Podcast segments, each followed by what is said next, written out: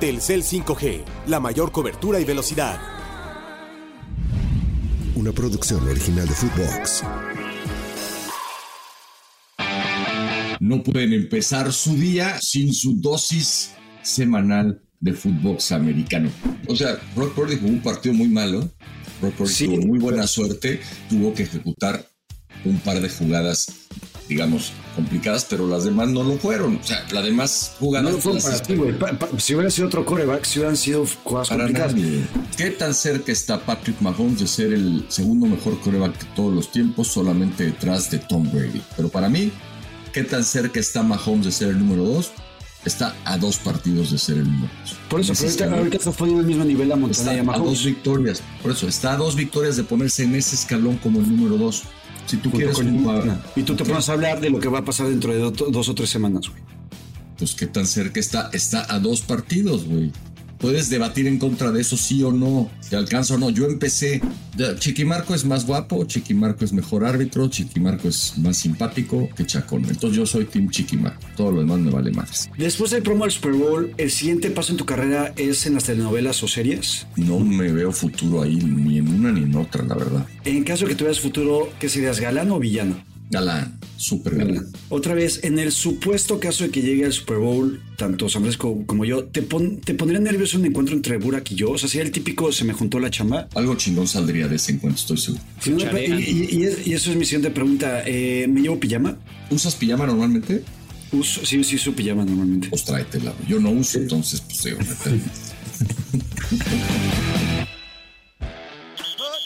Esto es Footbox Americano el podcast con lo mejor de la NFL y un poco más. Hola, ¿cómo están? Qué gusto saludarles. Es martes y sí, ustedes ya lo saben, no pueden empezar su día, aunque haya llegado tarde, porque así están las cosas hoy aquí en Footbox, sin su dosis semanal de Footbox americano. Aunque yo, después de las imágenes que la señora Mónica hizo a bien eh, compartirnos, y que se hicieron virales en todas las redes de José Ramón Yaca sufriendo con sus pinches 49ers. Estoy tentado a que busquemos Pepe Fede y te saludo con mucho gusto a ver si eh, opinas lo mismo que yo. A cambiarle nombre a este programa. Ya no puede ser Footbox americano, es Keeping Up with the Yacas. Así como Keeping Up with the Kardashians, Keeping Up with the Yacas, cabrón. Y la vida de la familia Yaca mientras los 49ers están tratando de llegar a un Super Bowl. A ver, Yaka, ¿cómo estás? Primero dinos, ¿sigues vivo? ¿Los nervios como debe ser? ¿Tus niveles de colesterol, triglicéridos, este, glóbulos rojos, glóbulos blancos? ¿Todo está al pedo? Eh, hola, José Pablo, José Pedro. Como puedes escuchar, mi voz, físicamente estoy entero, mentalmente me estoy recuperando, pero mi voz es la más perjudicada. Eh, me duele la garganta, tengo un poco de tos y justamente hoy en la mañana que me desperté, o hace rato que me desperté, la señora Mónica me decía, es que creo que es una forma en la que tu cuerpo se expresa hacia toda la presión a la que lo llevas, güey. ¿No? Claro. Eh, y sí, o sea, ahorita me siento más o menos disminuido, pero mentalmente bien, güey, recuperándome. Porque el sábado fue la vez que tal vez el día con más presión en mi vida, güey. No, sí, sí, lo vi. O sea, yo, no tenía idea de las cosas que pasaban hasta que la señora Mónica tuvo a bien compartir ese video. ¿Qué opinas, Pepe de cómo estás de eh, el cambio de nombre, no? Keeping up with the Yacas and the 49ers on the road to the Super Bowl. Algo así, ya lo traduciremos después a mi segundo idioma, que es el español. ¿Cómo te va? Eh, hola JP, hola, Yaquita. Me gusta, creo que es apropiado. Me gusta, me gusta mucho. Bueno, este, yo te decía ahora fuera del aire, Yaka, que pensaras muy bien. ¿Cómo, cómo se llama el güey ese, este PPC de tú que todo lo sabes, al que afuera del estadio de la Chivas le dicen, no mames, güey, te están viendo los chavos. Gonzalo. Así. Luego, luego alguien puso, Gonzalo, te están viendo los chavos.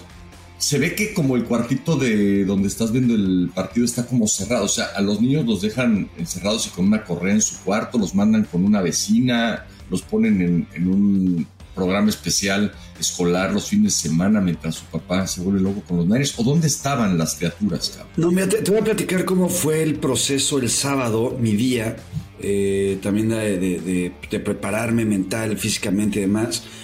Eh, como les platicaba, el miércoles anterior fue el cumpleaños de Sofía y el sábado quiso ir a patinar, güey. ¿okay? Fuimos a patinar. Yo no sé patinar. Entonces tampoco era como que una terapia tan pues, tan profunda, tan conectada hacia mí, güey, porque pues, al contrario estaba muy nervioso de meterme a patinar, güey, cuando no, no, sabes, ¿no? Entonces yo era el típico pendejo, güey, que va así en la orillita.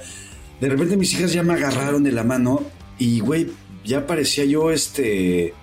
Eh, ¿Cómo se llamaba la... la Caterina de esa, güey, ¿no? Este, o ¿Cómo se llama la que, la que apuñalaron o la que... No, la que le... Nancy, Nancy Kerrigan, ¿no? Nancy, Kerrigan. Exacto. Ok. Ajá, Yo me sentía Nancy Kerrigan, daba vueltas, güey, bailaba, la chingada, y una pinche terapia cabrona. Yo a, a, mi familia les dije, a las 4 de la tarde nos tenemos que irnos acá, a chingar a nuestra madre, porque aunque el partido es hasta las 8, yo necesito empezar a ver el de, el de, el de Texans contra Ravens, primero porque soy un profesional y tengo que estar enterado, y segundo, porque es parte de mi terapia. Necesito ver otro partido como para, para empezar a relajar, ¿no? Total que llegamos, y justamente cuando llegamos, nos encontramos a David, que ahorita platicaré un poquito más a profundidad de, de David, mi vecino, ¿no? Yo saludé a David cinco segundos, la señora Mónica se quedó platicando con él media hora, yo le mandé a chingar a su madre, subí, empecé mi ritual justamente en, en mi sala, y lo que ustedes vieron, donde está la, la televisión, es mi sala, ¿ok? Eh, yo del lado izquierdo tengo un balcón, que, o sea, que lo abres y es un balcón. Y, en, y al lado de la sala está el comedor que tiene una puerta, ¿okay? o sea, se puede, se puede cerrar. Los niños estuvieron cenando un rato al principio del partido y de repente venían conmigo a, a la sala a ver el partido un ratito, este, apoyarme. Sofía, mi hija la grande, llegaba y me abrazaba, me daba besos. Y, o sea, ella, ella muy en su papel de, de tratar de reconfortarme, ¿no? Eh, ya dieron, fueron altas horas de la noche, los niños tenían escuela el día siguiente, se fueron a dormir. Y ya cuando, cuando empezó a ponerse tenso el partido, güey, ¿no? Que yo lo había perdido, yo ya, valiendo madre. Ya en, cuando pasó este video, pues ya eran casi las 11 y cacho de la noche, güey. Entonces todo el mundo estaba dormido. Sí. Entonces mis hijos no se dan cuenta. Pero fue tal... ¿Cómo crees, güey? O sea, pero no mames, cabrón vives en un departamento, departamento, o sea, seguramente sí, se en un departamento, te repito, soy claro. O, o, o, los, duerm, los duermes con, con tapones de los oídos, los pinches gritos que diste se oían hasta Quebec, sí, no Sí, mamón, mira, más allá de que ya soy clase media aquí en Montreal, el cuarto de mis hijas mm. está hasta el fondo, es un pasillo largo y está hasta el fondo pegado a la cocina. Entonces sí se guarda cierto... Vaya, es, es, es un tanto Está aislado, aislado, está exactamente, aislado. gracias por la palabra que estaba buscando. Sí. El que sí valió madre fue David, ¿no? El vecino. El vecino. Y después de este, de este, pues sí, güey, colapso que tuve de emoción, de, de estrés, de, de, de, adrenalina, de todo, güey, de, de sacar frustración, acabó, nos empezó a servir ya unos vinitos, este, la señora Mónica y yo, güey. Y yo le dije a la señora Mónica, le dije, es que creo que hay que hablar con David, o ella me lo dijo, no me acuerdo porque va a pensar David que nos pegas, que, que, Sí, que claro. él no habla español, güey. Entonces, todas esas mentadas de madre que tú dices, igual piensa que me las dices a mí o a tus hijos, etcétera, etcétera. Entonces, quiero hablar con él para Sí. ponerlo, para que se ponga, para que se quede tranquilo, pero para, para también que tenga Claro. ese heads up de decir, güey, cabrón, este puede, puede pasar el siguiente fin y dentro de dos semanas y de septiembre a diciembre o enero del próximo año, de la próxima temporada, ¿no? Así es. Sí. ¿Qué edad tiene David? Tiene casi 75 años. Bueno, a lo mejor ya no llega la próxima temporada. Es justamente una de mis preocupaciones, güey. Yo le decía a la señora Mónica, me preocupa que si por si antes que nosotros llegáramos, la vida de David pues iba a ser más o menos corta, güey, ya. Porque aparte ya se ve un señor como maltrecho. Súper buen pedo, pero ya maltrecho.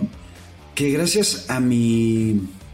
Pues sí, güey, a, a- a lo que yo no puedo contener, güey, como persona, güey. Cuando veo a los Sí. 49ers, Ujú. su vida se acorte, güey, un poco más, güey.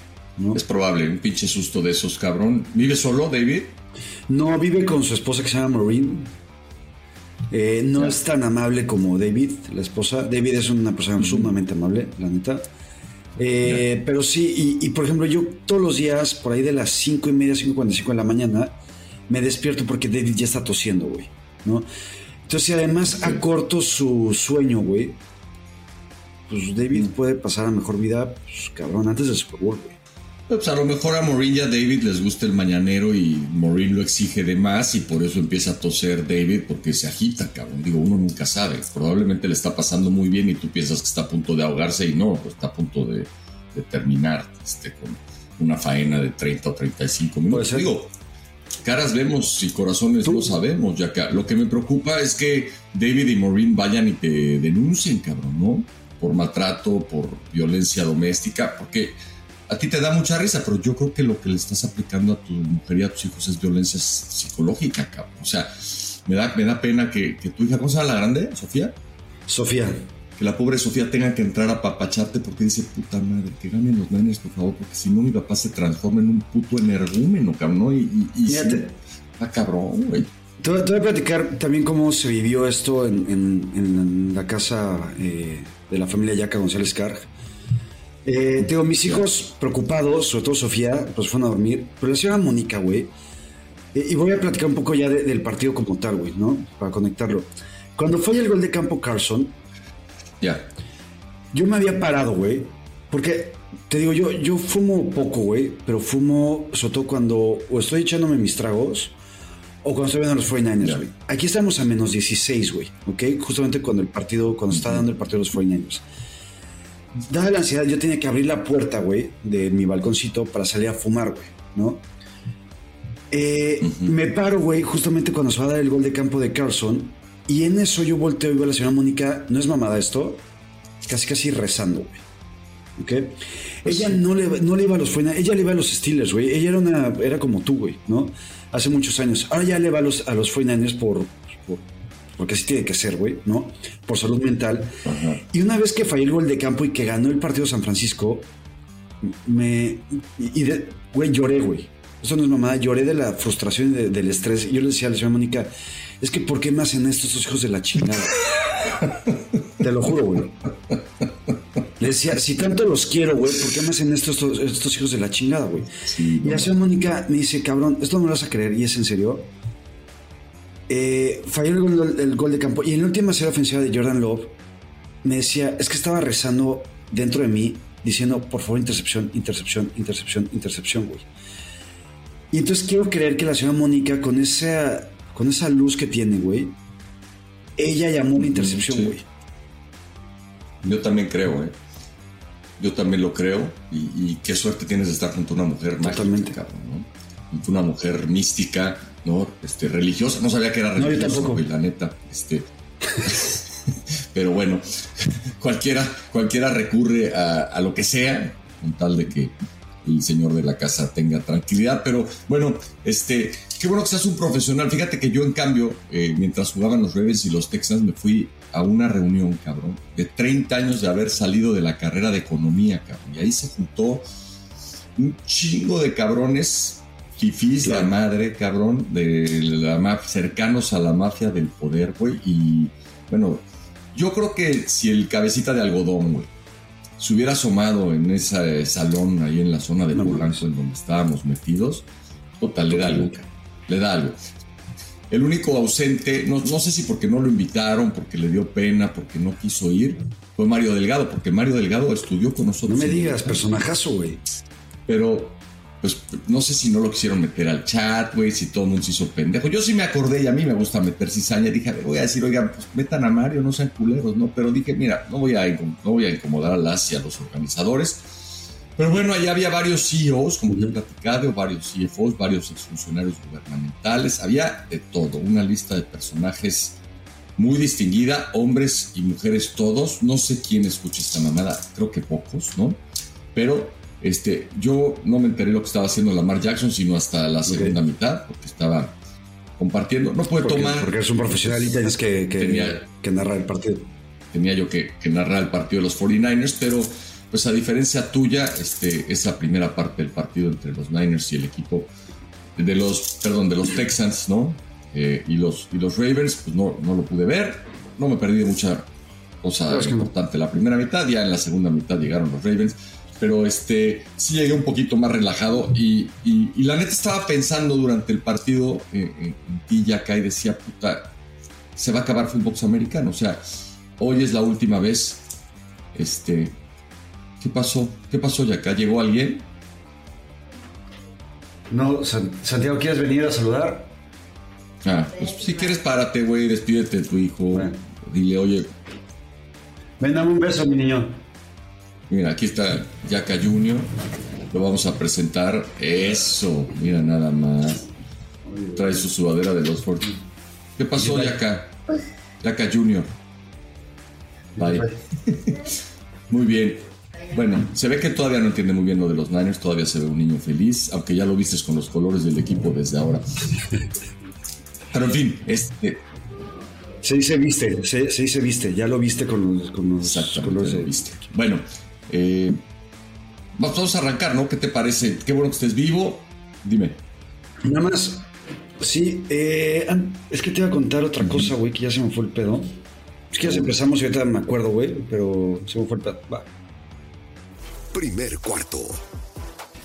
Bueno, ese sábado, ese sábado místico, ese sábado distinto en, eh, nuestra eh, aventura siguiendo a los Yaka empezó con los Ravens eh, enfrentándose a los Texans. Y, habría que decir, como ya lo comentaba yo ahora, que pues en la primera mitad, dicen los que saben, eh, Ryans de toda la vida le complicó las cosas, ¿no? A la ofensiva de Baltimore que no alcanzaba a mostrarse, ¿no? Como una unidad contundente.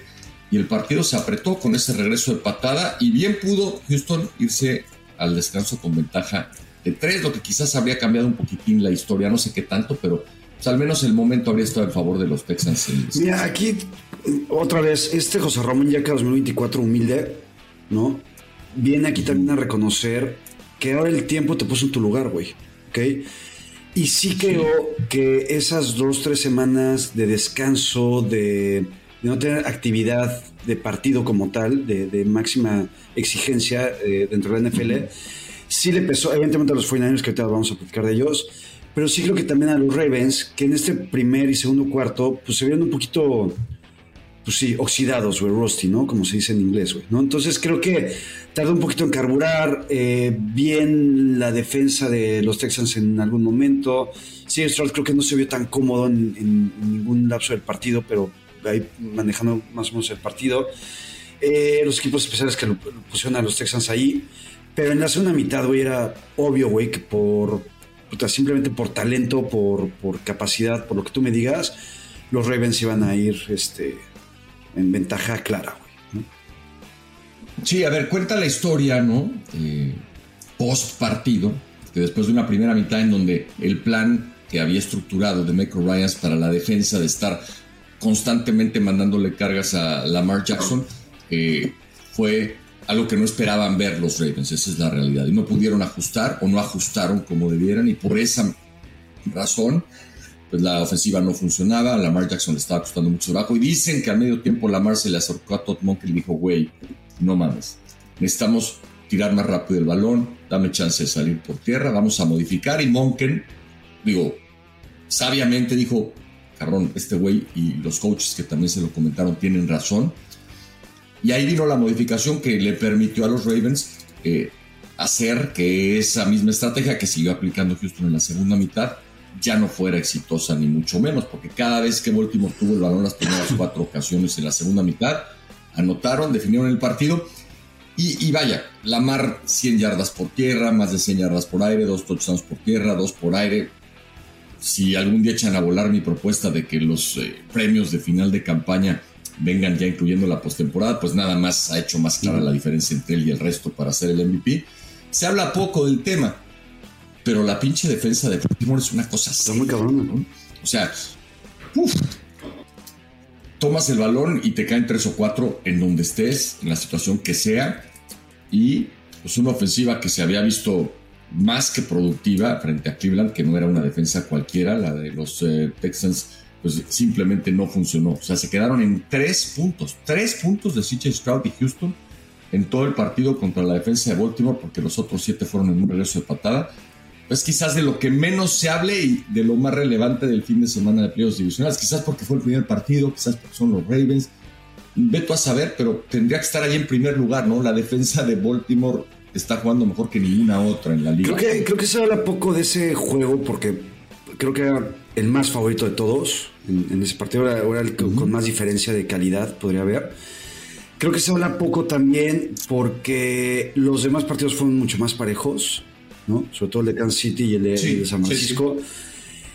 Y también creo que viendo ya ahorita cómo llegan estos cuatro equipos, Baltimore está realmente en otro nivel, güey. ¿no? O sea, falta un partido, todavía pueden pasar un chingo de cosas, podrían perder y ser un fracaso.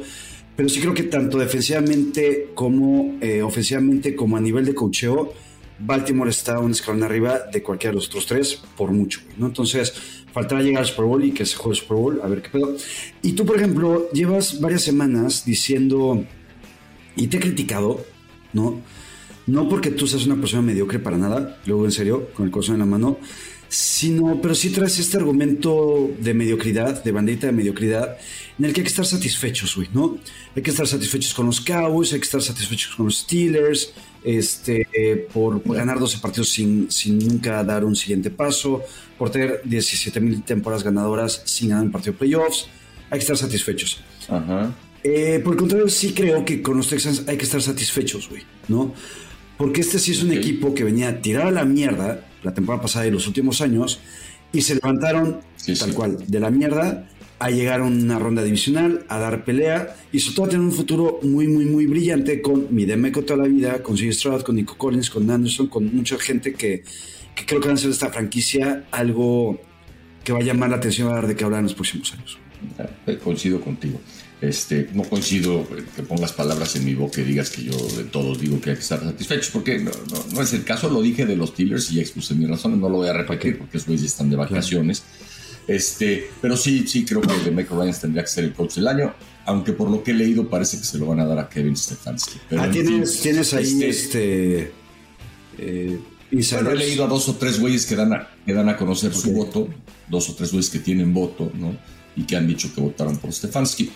Lo más cagado del mundo es que después de que votaron por Stefanski, de Mick Ryan le dio un pinche paseo a Stefanski y a su equipo de poca madre en postemporada. Pero en fin, hablemos del partido de los Niners. Si te parece, te, doy mis conclusiones.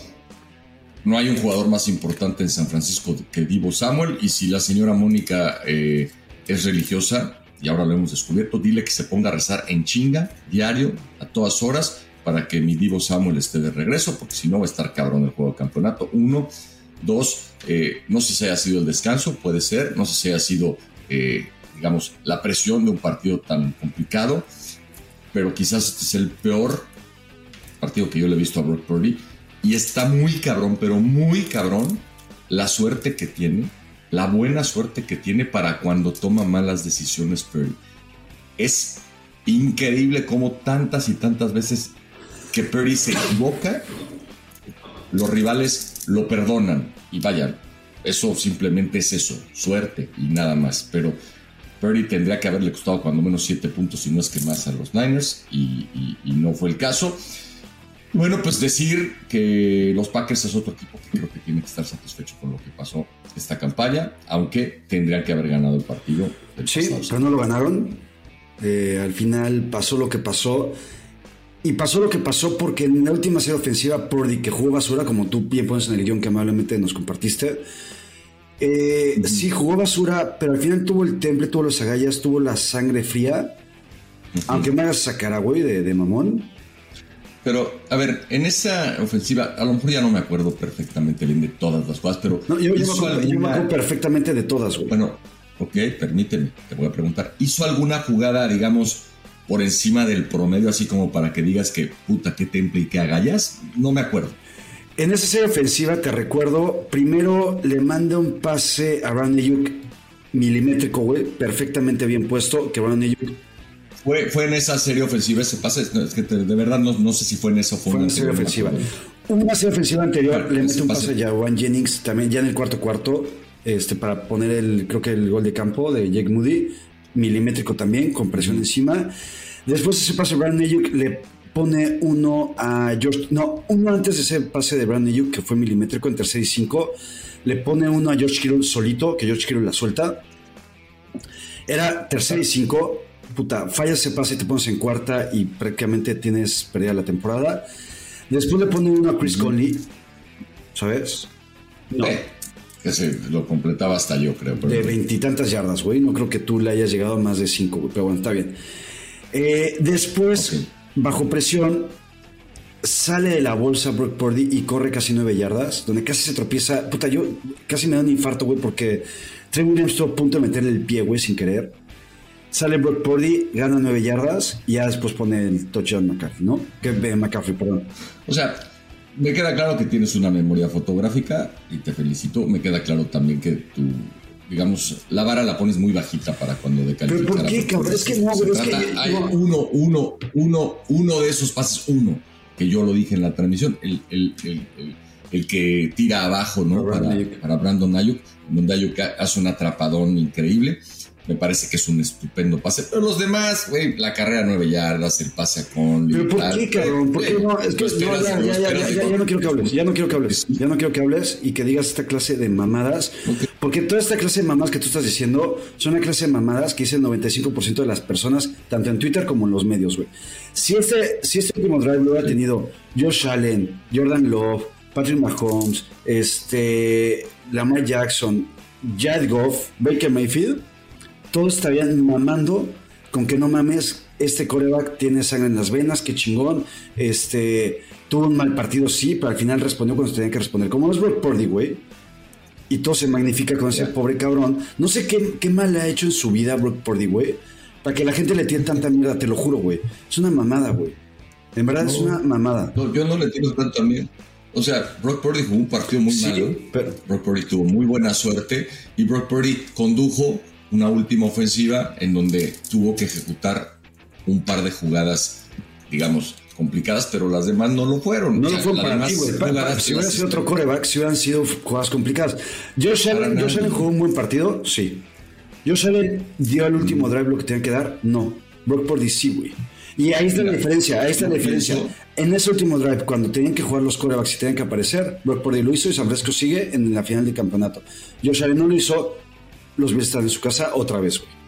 Tú estás hablando, y hablaremos de los Bills, pero creo, ya acá, con toda franqueza, más allá de tu fanatismo, que hablar hoy, con lo que hemos visto hasta el momento, en la misma oración de Josh Allen y de Brock Purdy, no va. No están al mismo nivel, no son lo mismo, ¿eh? Pero bueno, tú puedes pensar de Brock Purdy lo que sea, y puede que Brock Purdy lleve a los Niners a ganar el Super Bowl. Digo, tiene un 25% de probabilidades de que eso pase, ¿no? Este, pero para mí, hay unas diferencias bien importantes entre Allen y Purdy. Ahora que mencionas Allen, no sé por qué lo saco. Es que lo saco, güey, porque, porque o sea, si viene relación, cabrón.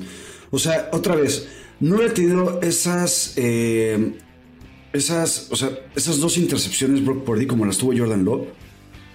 Porque ahorita se estaría hablando de Brock Purdy como el peor quarterback del NFL prácticamente, ¿no? De hecho, había memes, güey, en los que comparaban a Brock Purdy con Matt Jones, con Kenny Pickett, con puro pinche cascajo por interés de la, la, diferencia entre Jordan Love, la diferencia entre Jordan Love y Brock Purdy el otro día, básicamente es la suerte. ¿Y? Básicamente. O sea, siendo, haciendo, haciendo un, un, análisis, ¿no? Y haciendo una calificación objetiva de lo que hizo uno y de lo que hizo el otro. O sea, Jordan Love tiró un pase interceptado o dos, ¿no? Pero sobre todo el, el del final. Dos. Es que iba a decir un pase interceptado que le cuesta porque yo lo que veía de los Niners era ese mismo equipo temeroso y medroso de Kyle Shanahan, ¿no? Que estaba dispuesto a que le empataran el partido. O sea, en esa última ofensiva lo que quería San Francisco era no perderlo. Pero decían, pues, si nos empatan ni pedo, ya estaban ahí en la yarda 40. Y ese pase interceptado le cuesta esa oportunidad de ir por la patada, que no sé si la habría metido el cabrón este, pero en fin. Y Brock Purdy bajita la mano, te insisto, tendría que haberle costado 7 puntos a San Francisco y yo creo que el partido, güey. La única diferencia es que el güey de Green Bay no la atrapó, pero eso no quita que haya sido yo, una mala Yo no estoy de acuerdo. Hay, que, estoy de acuerdo. verlo. Yo no estoy de acuerdo. Fue el peor partido que ha jugado Brock Purdy como profesional, por mucho. Creo que eso, la inactividad pesó en algo, no sé. Creo que el clima pesó mucho. O sea, creo que la lluvia pesó mucho también. Eh, y en el último cuarto, Brock Purdy jugó mejor o jugó bien a secas, ¿no? Y le para justamente Correcto, eh, eso es el tema. Ah, ya nos pusimos de acuerdo. Jugó bien a secas, nada extraordinario, nada fenomenal, nada como los drives famosos en la historia de este deporte, con el nombre que sea. No es nada contra Purdy, güey. Completó dos o tres buenos pases, ya, nada, ¿no? O sea, no tengo nada contra él, me cae re bien, güey, me parece una gran historia. Está bien, está bien. Eh, ahora sí, creo que Shanahan también llamó un muy mal partido. Tanto critiqué a Mike McCarthy la semana pasada que no preparó bien el juego. Creo que Kyle Shanahan tampoco, y más allá de que lo haya preparado bien o no, creo que Kyle Shanahan no tiene un plan de emergencia si Divo no está en el campo. ¿no? O sea, creo que... Pues o sea, y, y, le ha pasado, es la tercera o cuarta vez en la temporada que le sucede a San Francisco cuando no está Divo Samuel. Kyle Shanahan no sabe cómo, cómo responder, cómo cambiar, cómo adaptar como tal. Y de repente dice, güey, puta, yo no tengo a Divo Samuel, pues pongo a Jawan Jennings a correr, cabrón. ¿En qué chingo momento pones a Jawan Jennings a correr, güey, cuando Jawan Jennings no sabe hacer ese tipo de jugadas, ¿no? Yo espero, y otra vez le voy a pedir a la señora Mónica que prenda la veladora y rece por Divo Samuel. Yo espero que vaya a estar. Y si no va a estar al 100%, que esté al 50%, vale madre. O sea, creo que aunque sea una figura decorativa, algo podrá ser. Eh, y pues nada, pues al final se ganó. Y creo que la localía pesó mucho. Yo hace mucho que no veía a un estadio de San Francisco pesar tanto como lo que pudo haber pesado en este, este partido del sábado. Yo por aquí puse un punto al final. Te digo, Green Bay con el gol de campo fallado, con el pick six que dejaron caer, eh, con esa serie en donde no pueden convertir en tercera y corto, después se la juegan en cuarta. No sé si era o no, primero y en el acarreo en cuarta oportunidad. A mí en principio me parece que no, después de algunas repeticiones y creo que sí pudo haberlo sido. Y, yo no, lo dije en la transmisión, lo vuelvo a decir acá, güey. La NFL se sigue tardando en encontrar la forma de que la tecnología permita no todas las jugadas, no cada vez que el head coach rival quiere, etcétera, pero bueno, puede ser que los señores oficiales tengan la responsabilidad de determinar a ojo, ¿no? Cuando hay 23 mastodontes encima unos de otros, dónde, dónde colocan el balón en jugadas tan trascendentes como esa, ¿no? Yo creo que si Green Bay convierte en esa cuarta, puta, pues otro hubiera sido el resultado. Y te digo, debe haber alguna tecnología, no soy experto en mi tema, pero debe haber alguna forma de saber cuál fue el lugar, digamos, más lejano en donde llegó el balón y casarlo con el momento en el que cae la rodilla, el codo, lo que tenga que caer, para decir, aquí va la bola y nadie discute, ¿no? Creo que ya Estoy de acuerdo contigo. Eh, la NFL se jacta de ser una liga sumamente avanzada, vanguardista, innovadora y demás, eh, y que con este tipo de mamadas no puedan mm, hacer uso justamente de esta, de esta innovación, de esta posible innovación. Es una mamada. Coincido contigo en que San Francisco, lo que muchas veces le ha faltado a San Francisco, que suerte, sobre todo en playoffs, eh, la tuvo, la tuvo en este partido, ¿no? Sí, y sí, la, sí. la realidad es esa, o sea, por las intercepciones, por esta jugada que estás mencionando, por el gol de campo, este, por muchas cosas, San Francisco lo tuvo. Ahora espero que sea una llamada de atención a tiempo para que esta no sé cómo llamarlo, porque no, no, no, le quiero llamar valemadrismo a cómo jugó San Francisco ni con hueva. Simplemente creo que. No, no sé, güey. No, no se dieron las cosas que para este partido contra Detroit simplemente salgan un poquito más enchufados. Sí, sí, sí, hace falta, ¿no? Que eleven su nivel. Si no lo hacen, se van a llevar un chasco, dirían los clásicos. Ya lo hablaremos en el programa del viernes. Bueno, eso fue el sábado. Eh, y pues para el domingo llegaron los Lions. y les costó también bastante trabajo, ¿no? Echar fuera a un equipo de Tampa Bay que para mi gusto era el colado Sí. en esta etapa de los playoffs divisionales. Y Tampa Bay pues aprovechó las opciones que les dio Detroit y lo puso interesante, ¿no? Yo creo que a Baker Mayfield le deben de dar un contrato más allá del que le dieron este año por 4 millones de dólares. Eh, y me sorprendió el trabajo que le costó a la ofensiva de Detroit, este, digamos, establecer condiciones y tomar una ventaja importante, cosa que no pasó sino hasta el final del partido, ya cuando eh, pues se jugaba el cuarto cuarto, a la mitad del cuarto Sí, a Jared Goff también le tiraron una intercepción que podría haber cambiado el juego, ¿no? Al principio. Na- nadie menciona eso porque es Jared Goff. Si hubiera sido Brock Purdy, todo el mundo estaría diciendo y mamando. Pero yo aquí se lo recuerdo. Este, Esa, esa, pues eran tres puntos. ¿no? Fueron tres puntos, pero, pero eh, se la tiraron Sí, y sí. Nadie, nadie dice nada, ¿no? Eh, sí creo que, a ver, iban ganando por 14, faltando poquitos minutos en el reloj todavía los Lions. Y ahí lo que más me gusta de Tampa Bay y de Baker Mayfield es que tuvieron como ese ímpetu de seguir luchando. Anotan el touchdown para ponerse a 7, contienen a Detroit en 3 y fuera, y todavía al final tienen esa ofensiva para, para empatar con, con 8, con la conversión del partido. Había mucha gente que criticó la decisión de Todd Bowles de ir por la, eh, por la conversión en, ese anterior touchdown. Yo creo que era la decisión correcta. No sé si tú estás de creo que tú No, no, si lo mencionaste. Sí, a ver, no, no, no perdía nada, ¿no? Y si le hubiera salido, pues te ponías con la posibilidad de ganar el partido, ¿no? Y si, si no te sale, pues de todos modos no te, no te autoinmolas, ¿no? No pierdes con, con, eso la opción. Digo, al final ni siquiera anotaron, entonces no. Pero bueno, creo que el futuro no es tan malo para Tampa Bay como se podría haber pensado hace algunos meses. Aunque tienen muchos eh, eh, agentes libres. Mike Evans ya dijo que quiere regresar. Baker Murphy ya dijo que quiere regresar. Creo que son las dos partes más importantes, por lo menos a la ofensiva y tal vez del equipo. Eh, y creo que Tampa Bay puede ser, para como está la división, puede, puede dar de qué hablar, ¿no? Tal vez no sea contendiente, pero puede dar de qué hablar. En la historia de Detroit, más allá de lo que pase el domingo, que ojalá pierdan, aunque yo creo que este es su año, más allá de lo que pueda pasar, creo que ya es una historia muy chingona por cómo se dio desde hace un par de años la contratación de, de Midan Campbell toda la vida, ya la, llegada de Jared Goff, cómo han drafteado también, que creo que es un equipo que se ha construido con base en draft y creo que es, una, es, algo a resaltar. Eh, más allá de lo que pasa, creo que ya es una historia muy chingona la de Detroit, ¿no? La de Detroit es la historia del año, güey. Lo que pasa es que de pronto se nos olvida todo lo que han pasado y, cómo le costó a Dan Campbell. Su primera temporada ganó tres partidos y eso fue hace dos años, o sea, antier, ¿no? Entonces todo lo que lo criticaron cuando llegó y dijo les mordemos una rodilla, les mordemos otra, nos paramos, pues ahí siguen. Este, y, además, pues jugando a la suya, quizás no siempre tomando la decisión más popular, quizás incluso no siempre tomando la decisión más adecuada, pero pues muriéndose con la suya. Este, y una vez más, ¿no? La defensa eh, resuelve el partido con una intercepción cerca del final, cuando Baker Mayfield, que los había tenido metidos ahí en la pelea, eh, se equivoca, no ve a un linebacker. Que por cierto, no sé si viste la historia que estuvo ahí en redes sociales, que Andrew Whitworth habla de este chavo y dice, puta, se me acercó al final de un partido y me dijo, güey, tú fuiste a mi escuela, hablaste conmigo, me dedicaste cinco minutos y lo único que te quería decir es, güey, la hice, cabrón. Llegué a la NFL, ¿no? Y eso lo dice Whitford en su discurso cuando le entregan el mando. No lo vi, qué bonito, güey. No.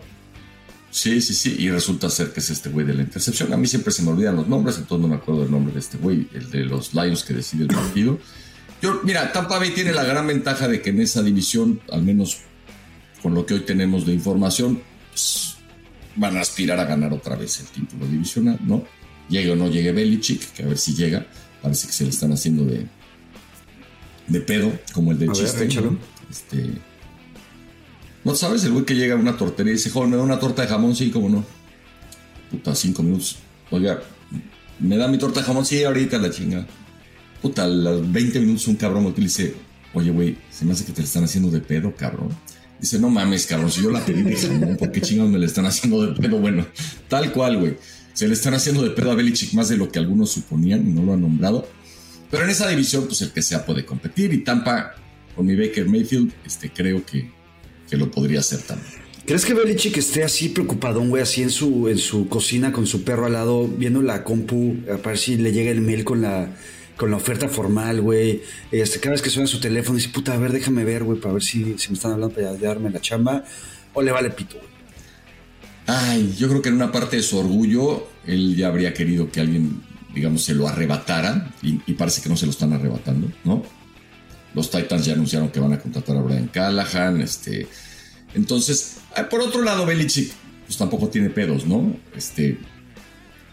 Puede hacer muchas otras cosas si al final no eh, obtiene un puesto, entre otras esperarse un año y volver a entrenar la próxima campaña.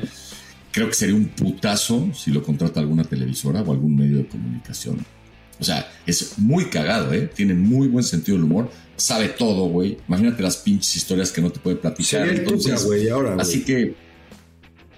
No, no, no. El Tuca está haciendo unos pinches. Muy cabrón, espectacular. a mí, el Tuca nunca fue santo de mi devoción. Nunca, nunca, nunca. Yo, un güey que lleva viviendo en México 100 años y sigue hablando como si no viviera acá, ya se me hace sospechoso. Punto número uno.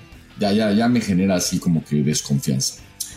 Y la neta, la neta, la neta, nunca pensé que accediera a convertirse en un payaso. Está bien, güey. O sea, hay quienes, hay quienes de eso chambean en los medios y lo hacen de maravilla. Y hay quienes son payasos muy informados, ¿no?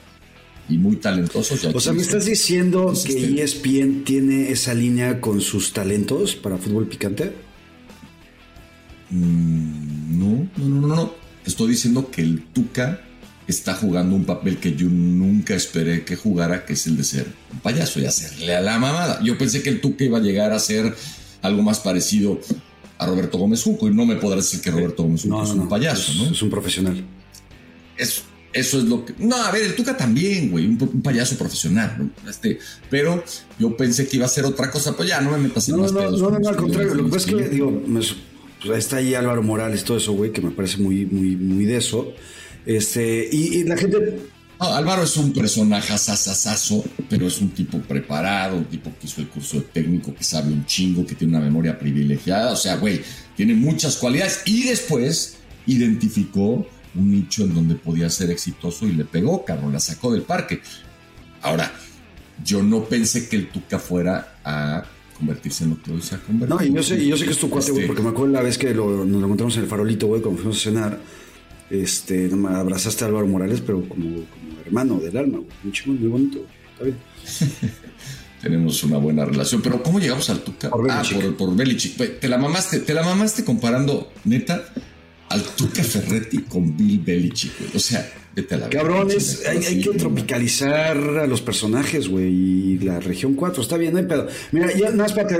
Dime. Oye. No, no, para, para, para acabar que... No, no, eso ya, ya, la chingada. Para terminar con los Lions, lo único que quiero decir es, hace algunas semanas, un par de meses, ninguneaba mucho a los Lions, güey. ¿Te acuerdas? Mira, está tu, tu perrito. Sí. Entró. Allá se asomó. Está dormida ahí desde hace rato. Estoy esperando a ver este, en qué momento pasa un pinche perro por acá y se vuelve loca. O llega el de la alberca y lo mismo. Pero bueno, aquí está. Me dejaron solo con ella. La señora Claudia ahora está tomando este, lecciones de pickleball. Hazme el ¿Qué chingado. es favor. pickleball? Entonces, No, no, sé lo que es pickleball, güey. Es un deporte que está generando puta furor aquí en Estados Unidos. Unas cachitas de tenis hechas chiquitas, una pelotita que apenas vuela, raquetitas así redondas, este, sin cuerda ni nada. Y es el deporte de los viejitos, pero ahora juega Agassi, juega Roddy, juega todo mundo, güey. Y no mames, güey. Este, le están ganando. Ahí te pusieron unas imágenes. Se juega a dobles normalmente. No te puedes pasar a la parte de adelante. Muy divertido, güey. La neta, la neta, la neta. Muy divertido, sobre todo porque es muy fácil de jugar. Más fácil que el pádel. ¿Te acuerdas Sí, que decían un buen tenista se divierte mucho en el pádel? Bueno, pues un buen tenista se divierte más jugando pickleball. Este. Y entonces ahora está yendo a jugar con unas amigas aquí al club y me dejó a la perrita. Oye, pero la, la- la- Entonces, la señora Claudia, que es una dama, eh, o sea, se da, pues, pone actividades de, de señora millonaria, güey. O sea, pickleball, después que canasta con las amigas, copita de vino, shopping. Sí, básicamente sí no tienen nada que hacer más que chingarle todo el día aquí en la casa, aunque tú digas que señora millonaria, güey. Más o menos las mismas que debe tener la señora Mónica, ¿no? En este primer. Oye, Oye, ¿sabes qué, güey? Tendría yo, perdón, es que quiero cambiar tema, pero no me deja. es que nada más quiero ya acabar lo de los Lions, güey. Ah, es que yo quiero regresar al tema de tu pinche Brock Purdy de toda la vida. Nada más, es que, ¿sabes qué? No lo encontraba, pero te voy a dar la, la calificación que le dio Pro Football Focus a Jordan Love para que veas cómo, este, no es que yo me esté queriendo pasar de lanza con tu Brock Purdy. En ese partido de postemporada, ¿no? A Jordan Love le dan, no sé, 70% de, 74 por- de puntos de, de calificación. Y a Brock Purdy te voy a decir. Te voy a decir la calificación de tu Brock Purdy de toda la vida para que sepas. Le dieron que de calificación 59.7, que es, digamos, el colorcito que le ponen es amarillo. Ya después de eso ya nada más sigue el rojo. O sea, es una calificación Son los, malísima, güey. son los pendejos los de PFF, güey, con Sí, todo respeto, claro. güey. Yo sé que son tus ídolos y los mamas. Ya estás igual que, que, que JJ igualito. No, cabrón, es que vean las chingas estadísticas, güey. Las cuales estadísticas. Las Más estadísticas de- de Jordan Love y Brock Purdy, güey. Es que- Vean las estadísticas. Tuvo más yardas Brock Purdy, tuvo más pases, eh, eh, tuvo menos intercepciones, tuvo mejor quarterback rating. ¿Por qué, cabrón? ¿Qué, qué miden estos cabrones? Dime, platícame. Lo que miden es las cosas que no aparecen en las estadísticas que estamos acostumbrados a ver desde hace muchos años, como por ejemplo un pase interceptado que tendría que haberle costado. Un pase interceptado que no fue, güey. O sea, lo que miren es lo que no fue. Lo que miren es el hubiera, güey.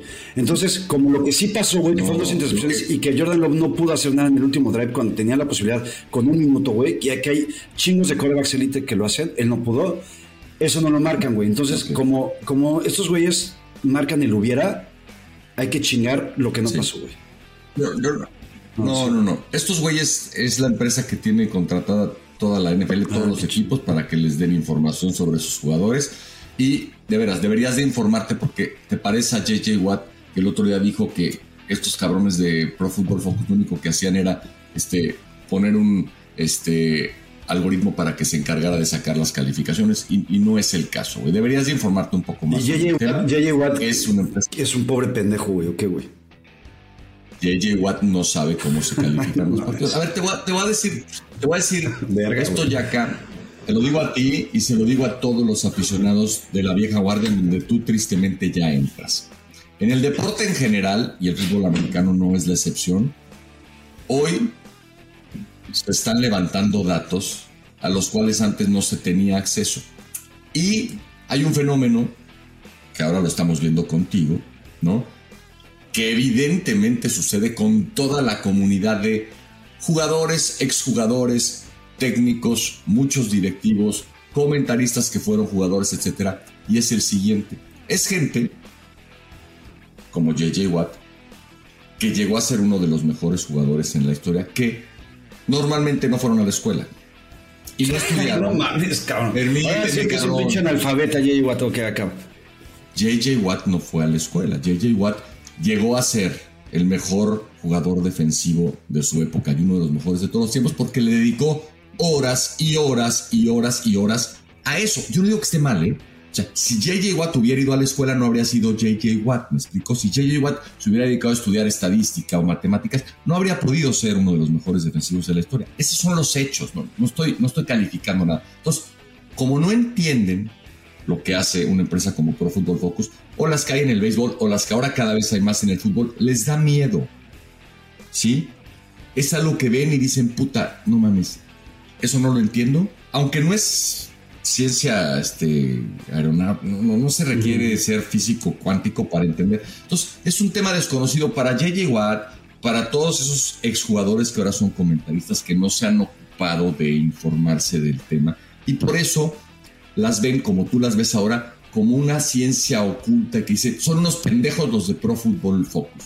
No son ningunos pendejos, analizan cada una de las jugadas que hace cada uno de todos los jugadores de la NFL, cosa que no hacemos ni tú ni yo. Y nos dejan ver más allá de las pinches estadísticas de pases completos y pases incompletos. O sea, y el otro día quedó perfectamente claro porque el pedo con JJ Watt fue que dijo, ¿cómo pueden calificar a Jordan Love mejor que a CJ Stroud si tienen exactamente las mismas estadísticas? Y entonces estos güeyes con toda la presencia del mundo dijeron, sí, pendejo, pero a ver, el pinche CJ Stroud falló un pase que tendría que haber sido anotación, tiró un pick six que los, Sí, y el pendejo no, falló dos pases que sí fueron intercepción y que sí y que sí este fueron fueron al marcador, güey. Es que es una mamada venir a criticar a corebacks por cosas que no hicieron, güey, y que no pasaron. Bueno, Brock Purdy, tuvo una calificación de 59. De cosas que no pasaron, de cosas que no pasaron. Esa es la calificación que le da Pro Football Fox y es la calificación que ve Kyle Shanahan, que ve los 49ers. Y yo te diría una cosa, espero que Purdy gane el Super Bowl. Pero no sé si leíste por ahí que incluso antes de la presente campaña salió un reporte en donde se acercó Kyle Shanahan y le dijo a Brock tú eres el titular salvo, salvo que logremos convencer a Tom Brady de que venga a jugar a San Francisco. O sea, ¿qué te quiero decir con esto?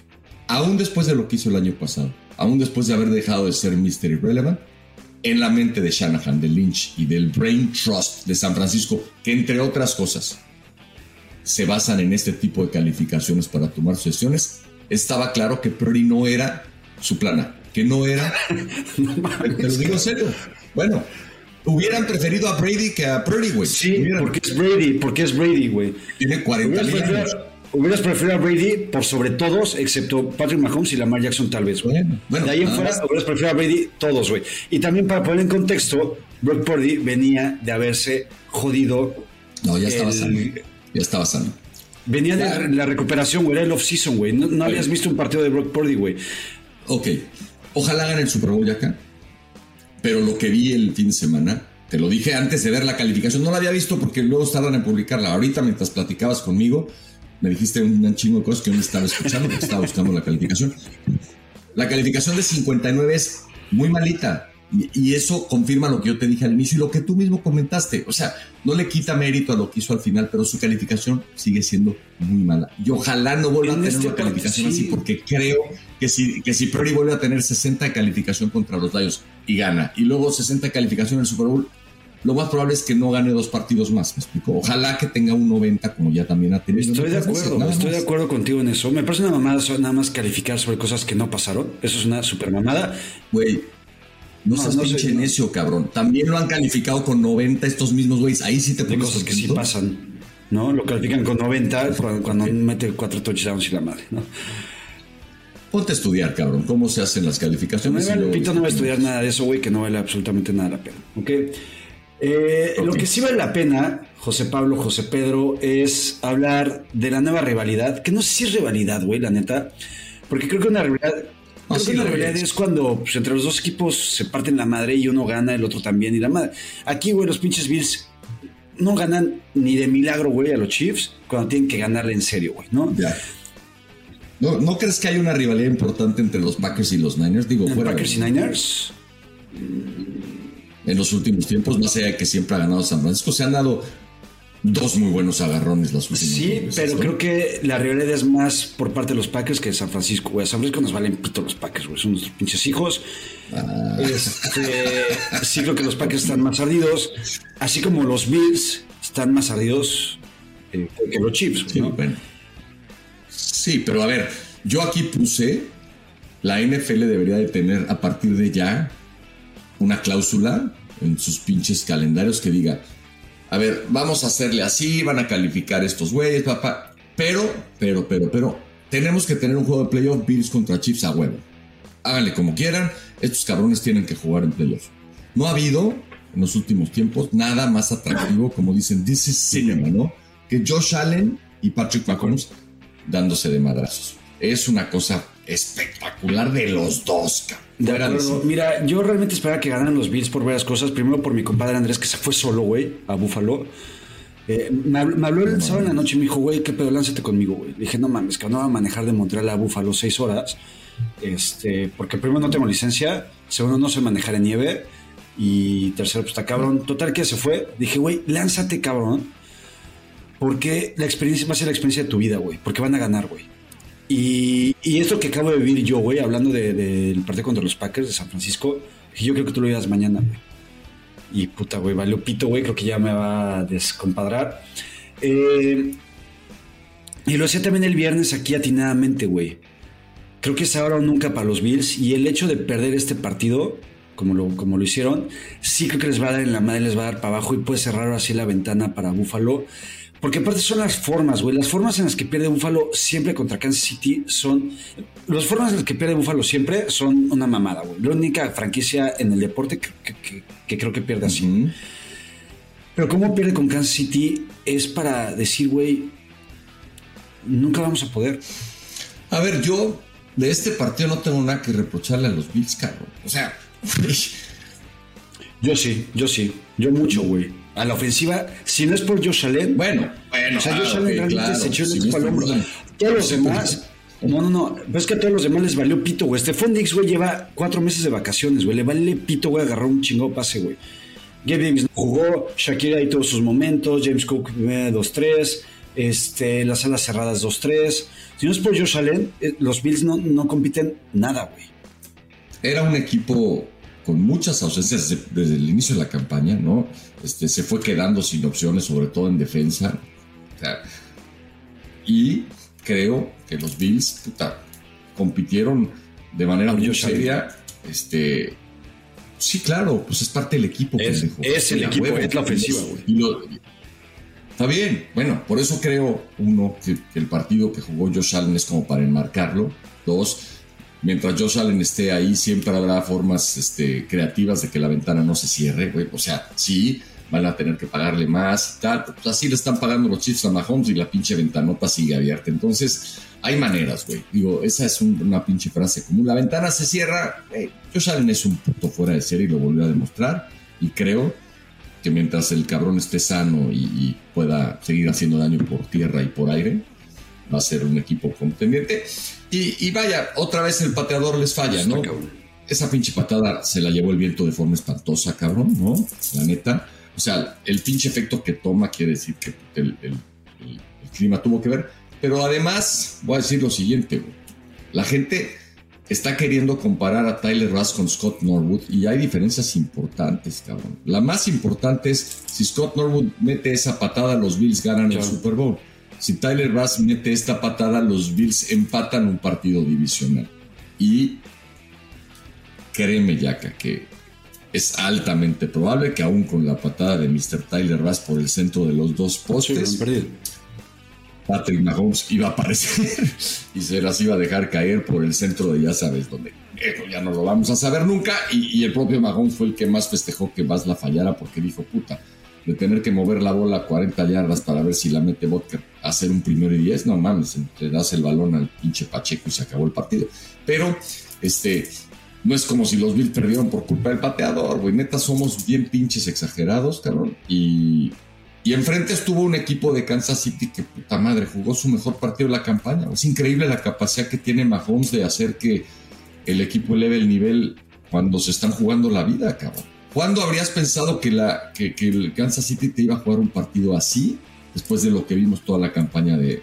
Lo de Kansas City es increíble. Eh, Travis que se acordó de jugar. Ahí estaba su vieja otra vez. Después de cinco palos diarios, se acordó. Eh, y jugó y jugó muy bien. Patrick Mahomes es una chingonería. Andy Reid otra vez dando cátedra como head coach.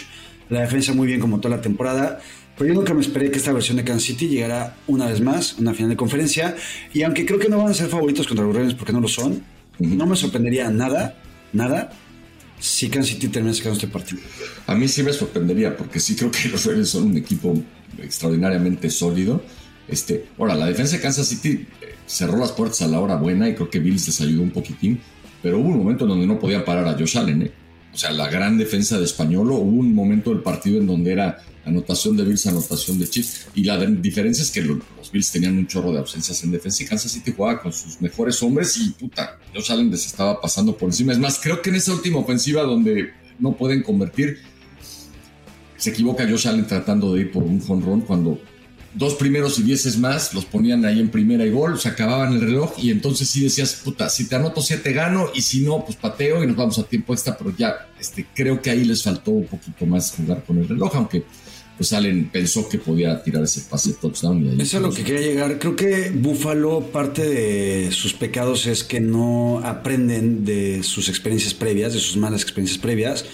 Tienen que haber jugado más inteligentemente en ese último drive eh, fue un mal pase también el de Josh Allen. ¿A, a quién fue? ¿A Shakir, creo? Ajá. Shakir. Eh, porque lo tenía. Porque estaba presionado, le, llega a Chris Sí, pero lo tenía solito, no, no llegó el pase. Este, en fin, tenía jugadas. Este, tenía Stephon Dix, que chance no la cachaba porque ya no cacha pases Stephon Dix, no sé. Pero sí creo que pueden haber hecho más cosas. Fue un partidazo, ¿eh? Fue un, partidazo, fue un partidazo. Sí creo que Buffalo manejó mal el juego.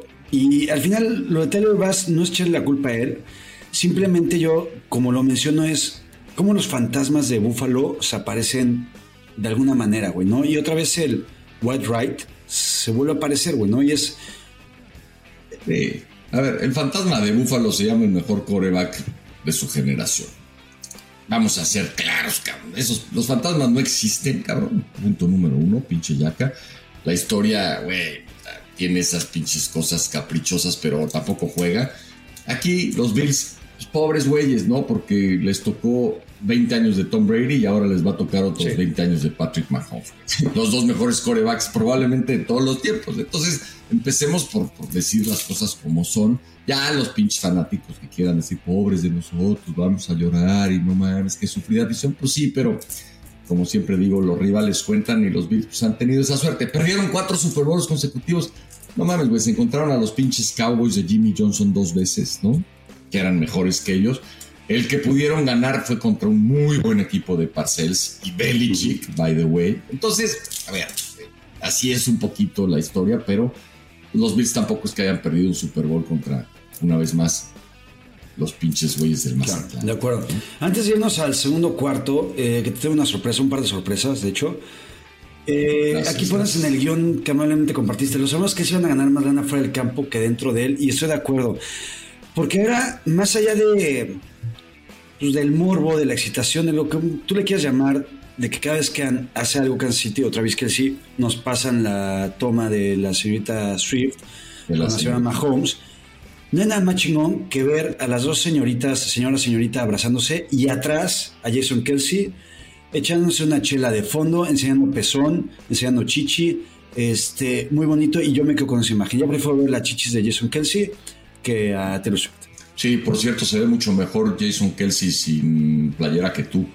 Este, Vaya, ese güey sí tiene pelo en pecho, cabrón, lo luce con garbo, se bajó a la tribuna.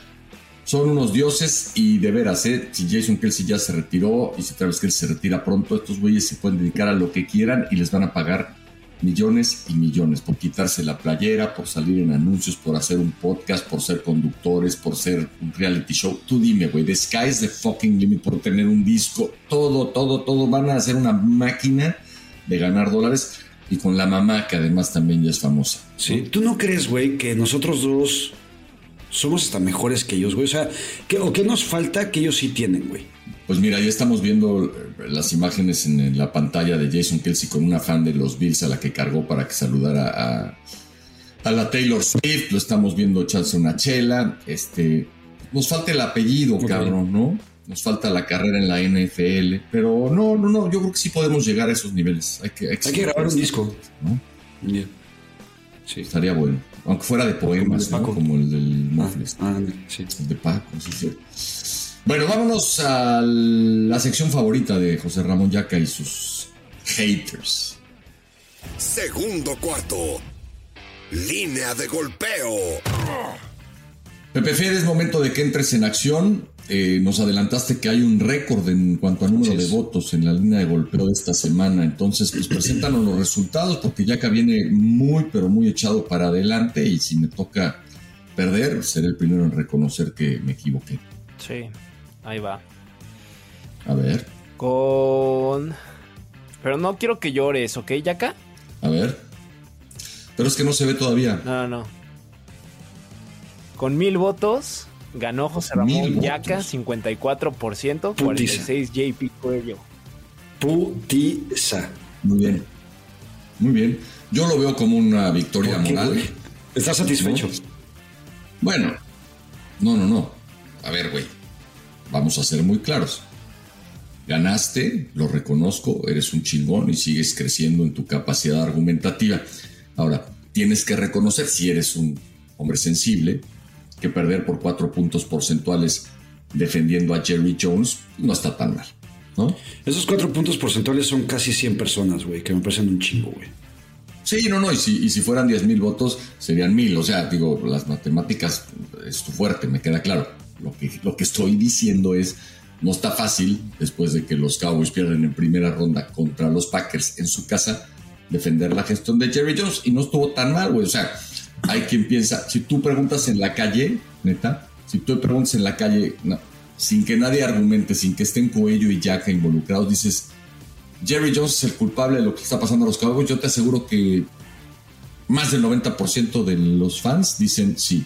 Entonces, si lo quieres ver así, convencí al 35% que votaran por mí gracias a mi capacidad argumentativa que es Sí, no, pero ganaste. No, me sorprende absolutamente nada este tipo de declaración tuya, este, justamente porque no estuvo tan mal, ¿no? O sea, tú ya vas por la vida diciendo, no estuvo tan mal, no fue tanta la putiza, me la metieron tantito, ¿no? Este, está bien, güey, si así quieres ir por la vida chingón, gané, es la diferencia, cada vez que yo he perdido las últimas 3, 4 semanas que entré en una crisis y un bache fuerte, eh, al contrario, güey, yo decía, pues sí, cabrón, toqué fondo.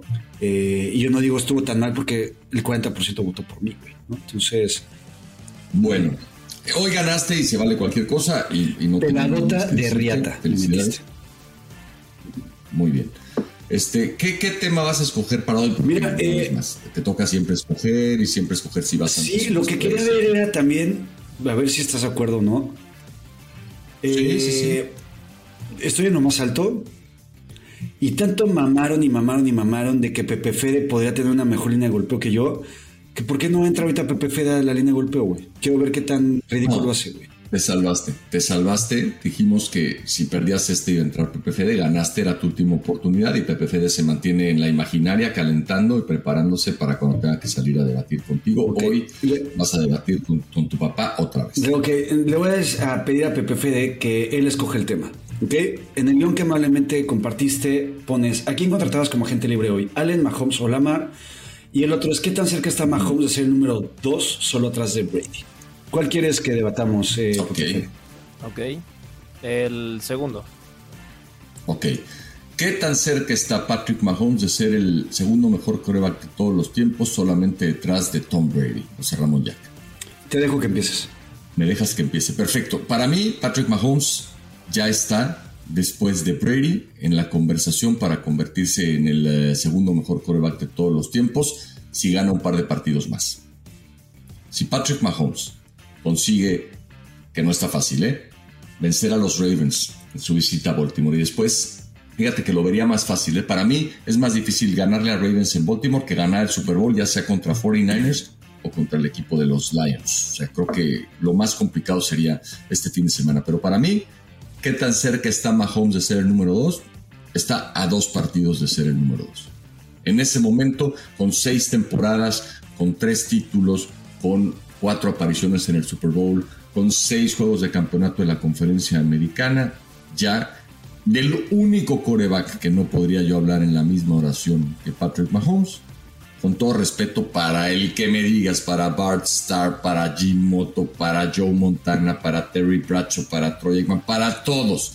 Patrick Mahomes con seis años de carrera estaría en mi lista solamente por detrás del gran Tom Brady. Este, y mira lo que son las cosas. ¿eh? Si hubiera ganado Mahomes aquel pinche Super Bowl entre ambos, digamos que el conteo estaría todavía más apretado, pero está a dos partidos ganados de ser el número dos. que no lo ganó, ¿no? Ah, ¿Te encanta el, hubiera? ¿Estamos hablando de corebacks o de jugadores overall?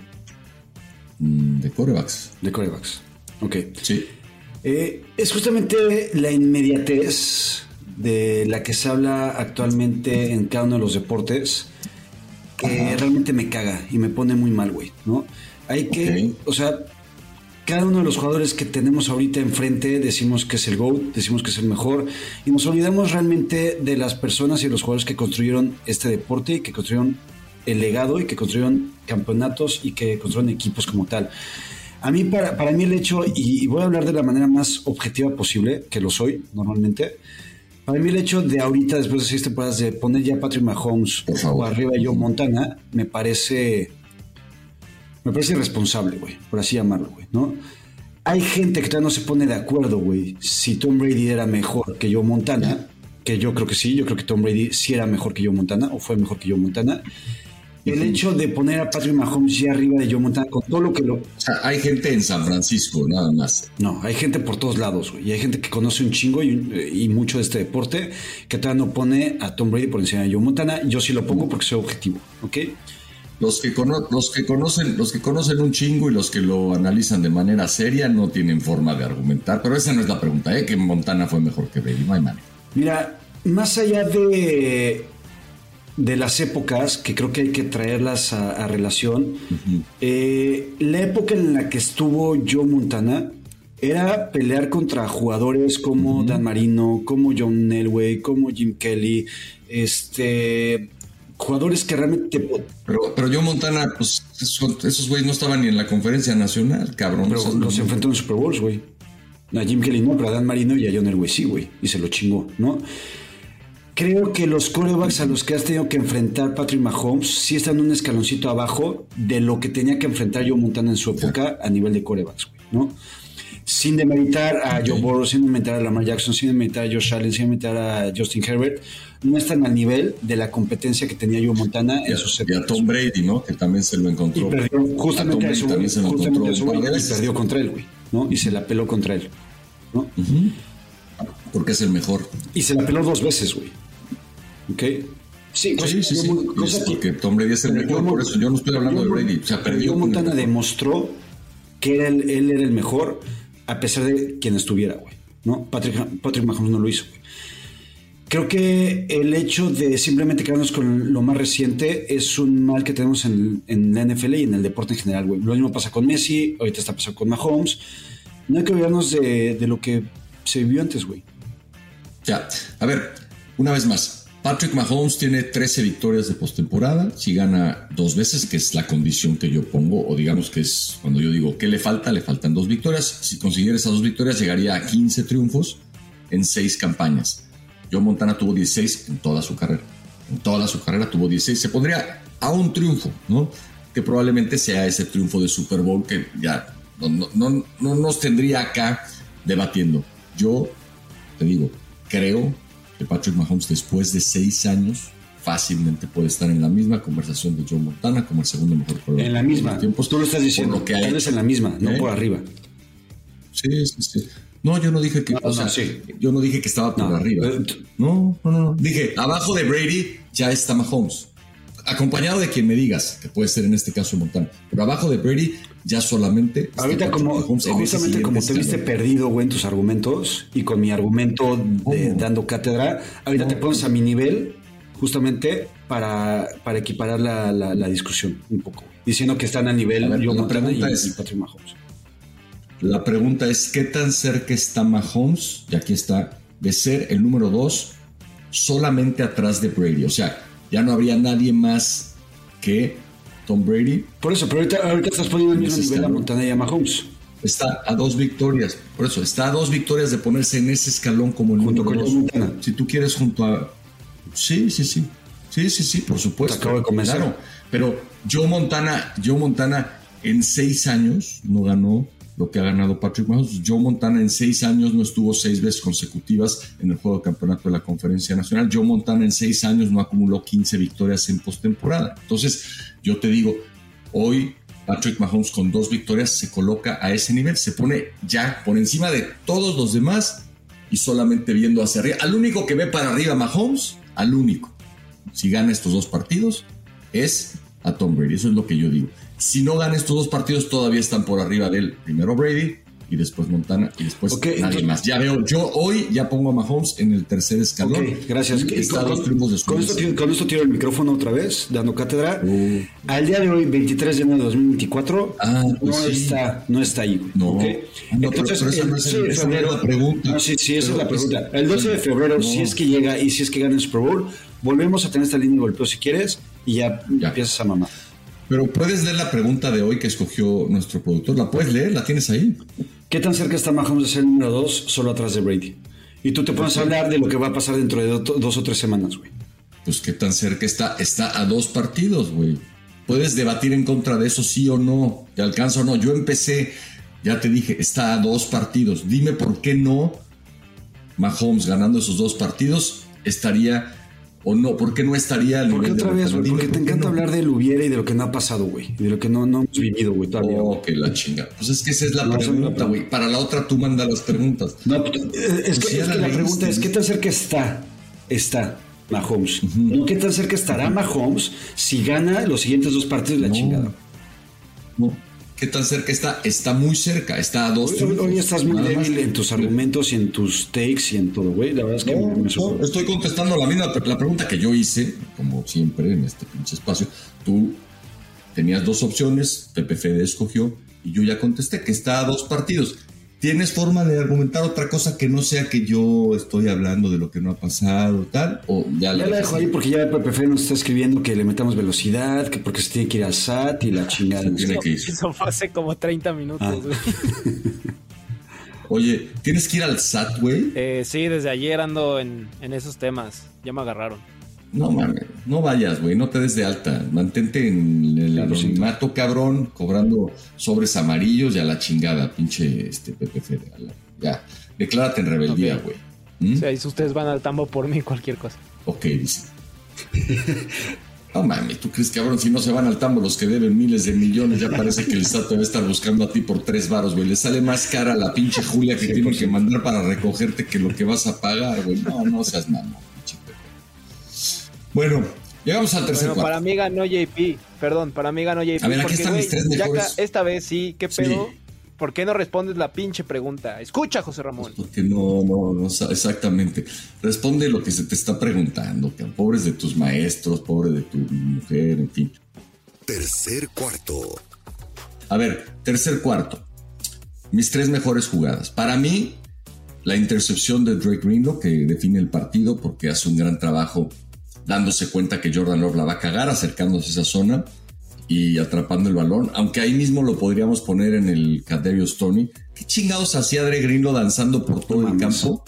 corriendo como, como si necesitara anotar. ¿No viste la entrevista que le hicieron por ahí a, Fred Warner que decía, puta madre, yo me volteé a festejar y 10 segundos después volteé este pendejo seguía con el balón por acá. Pero en fin, la jugada que hace es de un altísimo nivel, de un elevado IQ, porque llega a una zona en donde él no tendría que haber estado y además hace una muy buena Re, es un chingón, pero sí, neta, padece sus facultades mentales, güey. O sea, por muchas cosas. Pues está, loquito ese cabrón. Eh, eh, en la entrevista dijo que Fred Warren le había dicho que, que tenía que hacer un pick six, güey.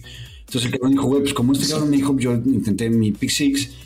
Eh, y en el video, güey, que, que, salgo este, emocionado, justamente antes de excitarme, lo que le gritaba a este pendejo de Greenlow era, ya tírate, ya tírate, ya tírate, güey. Y todo el mundo este, lo decía hasta que se tiró el pendejo. Sí.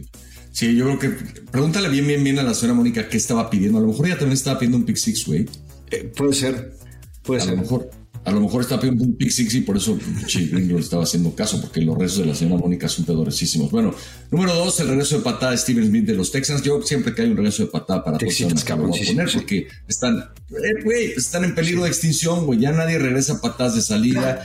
Las patadas de despeje, pues también casi nadie, porque son pinches patadones larguísimos, hay un chingo de recepciones libres. Entonces, cada que haya uno, yo aquí lo voy a poner. Y hay una recepción de Mike Evans, güey, eh, cerca de la zona de anotación, a un pase muy bueno, por cierto, de Baker Mayfield, que confirma que este pinche Mike Evans no tiene la publicidad, no tiene los reflectores, no tiene, este, digamos, la personalidad quizás tampoco que tienen otros. Pero, güey, no mames la carrera de este brother, ya está en el Salón de la Fama. Y le quedan, yo te diría que tres o cuatro años, ojalá no me equivoque, muy productivos como para seguir haciendo crecer su leyenda. Ese pase que hace eh, Mayfield y que Evans va y corta hacia la zona de anotación y se queda con él, es, no mames, para enmarcarlo también. Son mis tres jugadas favoritas de este. Eh, de acuerdo, me gustan. Y en el pendejómetro que Stoney, ¿cómo son las cosas y cómo es la vida, José Pablo, José Pedro? Que tengo cuatro, cuatro propuestas en este pendejómetro y todos son del mismo partido, de Kansas City contra Buffalo. ¿Y cómo es la vida y cómo son las cosas? Que no jugó Stoney, ¿no? Este, que creo que fueron muy buenas noticias para los Chiefs, pero su esencia se quedó y puro pendejo ahí, ¿no? El primero es el fake punt que manda McDermott o el head coach de equipos especiales de los Bills con Damar Hamlin. Cabrón, tienes la temporada en el alambre, como se dice, güey, pendiendo de un hilo, eh, valiendo pito, y sales con esa jugada y con Damar Hamlin, güey. O sea, yo, yo entiendo que lo de Damar Hamlin es una historia muy chingona y de éxito y demás y de vida, pero tampoco es como que el make a wish, cabrón, y vamos a hacer con Damar Hamlin este pedo, güey, para que, ¿sabes? Fue ridículo, güey, y me duele por Damar, pero... Sí, a ver. Yo creo que era mejor jugártela con tu ofensiva en el campo que con esa pitera, güey, ¿no? Entonces, eh, en el primer lugar del pendejo... Pero, a ver, pero Damar Hamlin la gente ahora resulta que con lo que le pasó sacan esta pendejada del Make a Wish, pero bueno, pues, alguien lo tenía que hacer, Lamar Hamlin o alguien más. Si quieres hacer una jugada sorpresa, no, no era tan mala opción, pobre de Se mamaron. El siguiente, eh, Stephon Dix, creo que ese drop que tuvo en un pase, güey, larguísimo de 50, 60 yardas de Josh Allen, que fue precioso y preciso.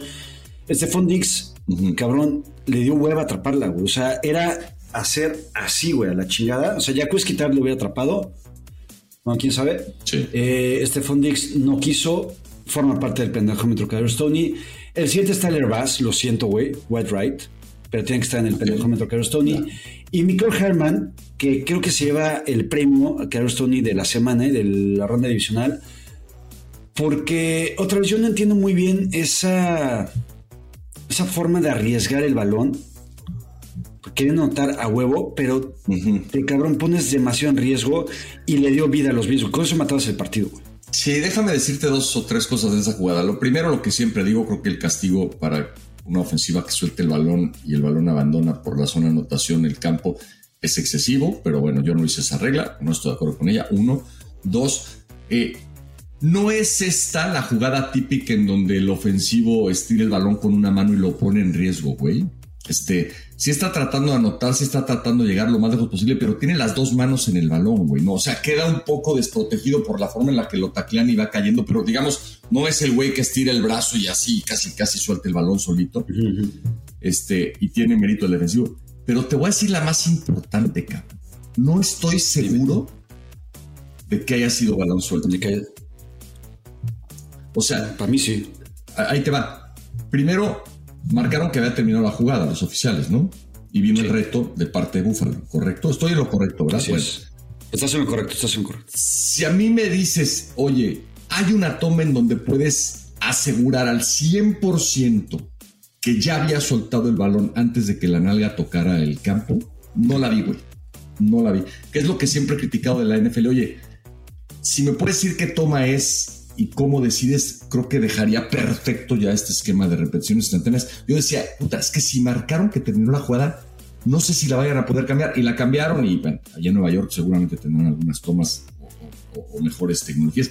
Yo por más que la veía y la veía y la veía, decía, puta, güey, neta, hay evidencia como para cambiarla. Sigo pensando que no la había. Ese es mi tema. Y si hubieran marcado fumble, te diría lo mismo al revés, ¿no? Te diría, oye, ya marcaron fumble y no la van a poder cambiar al revés, pero en fin, al final no tiene impacto en el, resultado, pero bueno, sí es un error importante. Ahora, ¿viste a mi Richie James de toda la vida tirarse una pinche manchincuepa en revés? Es lo que mejor hace mi Richie James. Y creo que lo mencionas, creo que lo mencionas porque eh, extrañamos la, sección Richie James. Sí. Juego. Por eso la traje. Dije, pinche yaca criticando a Richie James y quiero ver que se trate de tirar una marometa así, cabrón, a ver cómo termina. En fin. Vámonos. Déjate venir con los últimos dos minutos antes de que lleguen los abogados del SAT a sacar a PPP de la oficina chingada. Perdóname, Yaquita. No, no, no, no te enojes, es algo que quiero que veas. No, por favor, sí. ¿Qué pasó? Este, sí, no, me tuerces el hocico como si fuera que. Es que tú, tú eres el que tiene prisa. Sí, no. Ah. Les voy a mostrar rápido, esto sí vale la pena, lo de Chiquimarco y lo del Chacón, ¿ok? Ayer Chiquimarco. ¿No, ¿No, quieres usar Mother Soccer para, para este espacio o.? No, no, no. No, déjalo, déjalo. Es que ya creo, que también van a cancelar Mother Soccer, güey. No, no, no, pero es que hoy no hay Mother Soccer. Pero el chiste es de que pone ah, lo del patón que dijo que entró un. que se concentraban en el mismo hotel que los árbitros y ya vieron que fue un desmadre lo que dijo este güey. Entonces, eh, le, él, él colocó, ¿qué piensa, no? Y alguien le pone, tú no te hospedabas en los mismos hoteles de los equipos y puso por sentido común no y dijo, sin embargo en una ocasión un compañero que jamás pudo ganarme en la cancha me puso una trampa ya que le delegué la reservación del hotel donde está un equipo y que se dio cuenta en el desayuno, ¿no? En resumen. Y alguien le comenta, madres. Dice que se la pelas y etiqueta a Paco Chacón. Y el chacón le responde. Ándale. Pobre cabrón, la verdad ya me da lástima. Ahora no tiene ni trabajo ni familia. Lo echaron por la puerta de atrás en tu DN, pues recuerdan que está denunciado por violencia familiar por sus dos hijas. ¿Qué se puede esperar de un tipejo que no respeta ni a su propia sangre? Órale. Y le responde el chiquimarco de que nunca vas a poder este, ser un cabrón como yo en la cancha, que fue testigo de sus artimañas, que le dieron un gafete FIFA para rellenar lugar, Ándale. este, que por qué se meten en su wow su falta de habilidades y aptitudes por ser árbitro top. Le respondió. Te dieron un toma y luego. famoso gracias a mí, o sea, o se quiere hacer famoso por él, que no existes, que lo corrieron por violento. Y le dijo: Lo que digas en contra mía no iguala que seas un culero con tu familia. Hoy en día tu amante no te aguanta y te mando un beso en el chiquipretas. Ándale, pues. Y la gente le ponía esto al que hizo que se pelearan. Qué mala onda. O sea, hubo un güey que hizo que se pelearan Chiquimarco y Chacón. Entonces yo, la neta, soy Team Chiquimarco. ¿Tú, acá? Yo soy Team Chiquimarco también. Este, nada más, aquí lo único que me extraña, tanto critica a Pepe Fede mis aptitudes para debatir en el golpe y demás, dio un pinche contexto nulo, cero. O sea, la gente no tuvo puta idea, güey, de lo que estaba hablando Pepe Fede cuando empezó con todo Bueno, pues se pelearon Chiquimarco y Chacón, dos exárbitros. y a ver, gracias. Chiquimarco es más guapo, Chiquimarco es mejor árbitro, Chiquimarco es más simpático que Chacón. Entonces yo soy Team Chiquimarco. Todo lo demás me vale más. Yo también. Pero bueno, después de esta gran hilo y gran noticia que nos acaba de compartir Pepe Fede, empezamos con el 2 Minute Drill, ¿te parece? Va, muy bien. Two Minute Drill. Venga. ESPN y Televisa ya son como América y Necaxa que se van pasando comentaristas entre ellos. ¿O por qué tanta pinche pasada? Ahora ya Pelaya regresó a ESPN, güey. ¿Qué, ¿Qué, está pasando ahí, güey? Mm, Tú que estás ahí en el medio. No sé qué esté pasando eh, y no creo que se estén pasando este, comentaristas, ¿no? Eh, pues han coincidido estos movimientos, ¿no? De André, de Faitelson y ahora de, de Peláez en sentido contrario, pero pues son, cada quien está tratando de hacer su chamba y tratando de generar rating y buenos contenidos. ¿Crees que es tu momento para por fin cumplir tu sueño de narrar tenis? Mm, no. No, no, no, no, mi momento está en otra, mi, mi mente está puesta en otras Venga. cosas. Des en hacer de este el proyecto más influyente de las redes. Qué bonito, pues me acabas de llegar al corazón. Después del promo del Super Bowl, ¿el siguiente paso en tu carrera es en las telenovelas o series? No, no me veo futuro ahí, ni en una ni en otra. En caso que tuvieras futuro, ¿qué serías, galán o villano? Galán, súper galán. Sí. Y te pondrías José Pablo, ¿no? Igual. O sea, sería tu nombre artístico también como actor. Sí, mis amigos en la secundaria me decían que me parecía. ¿Te acuerdas de una telenovela? No te vas a acordar. Que se llamaba Topacio, ¿no? De repente empezaron a llegar sí, sí, sí, sí, telenovelas sí. sudamericanas y la canción era de ¿no? que ¿Por qué te sí. quiero? Y el, el, el, protagonista se llamaba Jorge Luis. Ahí está, mira. Ajá. Ese güey decían que yo me parecía a él, a Jorge Luis. Entonces creo que me llamaría Jorge Luis. Jorge Luis, me gritaban los culeros de mi Güey, sí te puedes a Jorge Luis, güey. La neta, güey. Ah, bueno, pues ahí está. Jorge Luis. Eh, ¿Aceptar ese premio TV Novelas como actor revelación? El premio TV Novelas es una mamada, ¿no, güey? o sea, güey. No, no, no, no, aceptaría ir a esos pinches premios, aunque me corrieran del canal de las estrellas. A pesar de tu papel secundario, opacado por Ernesto del Valle en el promo de Fox Sports, en las paradas de autobús tú eres el sí. protagonista, güey. ¿Cuál es la estrategia para, para todo esto, güey? ¿Cómo se platicó, güey? Platica. No, a nosotros esas cosas no nos las consultan, nada más nos avisan, okay. tienen que venir, tal, pum, y así quedó. No, habría que preguntar a la gente de promos. Yo creo que ellos tampoco lo tienen mucho. Pero estás satisfecho ya de que tú eres el protagonista, menos en, en ah, los parabuses. Sí, güey. Mira, Yaka, eh, desde que empecé en esto, alguien sabiamente, Eduardo Camarena, me dijo, mira, güey, da lo mismo si te ponen al centro, da lo mismo si en la foto sales primero, da lo mismo si eres el que en el promo dice que Fox Sports va a dar la mejor cobertura, digo, porque así dice mi compañero, ¿no? Son dos empresas diferentes, él trabaja en Fox Sports, yo trabajo en Fox Sports, pero bueno. Sí, es cierto, güey, ¿qué te iba a decir, güey? ¿Por qué no les, no les, no les enseñan a pronunciar el, el nombre de la empresa? Güey, lo intentamos, ¿eh? Debo decir que lo intentamos. Porque eso no solamente el Fox Sports, sino también el cabrón de la voz de, de los 49ers. ¿Por qué dice San Francisco 40, ¿cómo? 49ers, güey? ¿Por qué? ¿Por qué? ¿Por qué, güey? Güey, para mí es una lucha perdida. Este, no, pero bueno, también entiendo, güey, que hay gente que, que, que ve Fox Sports, güey, ¿no? Y hay gente que ve Fox Sports, entonces, güey.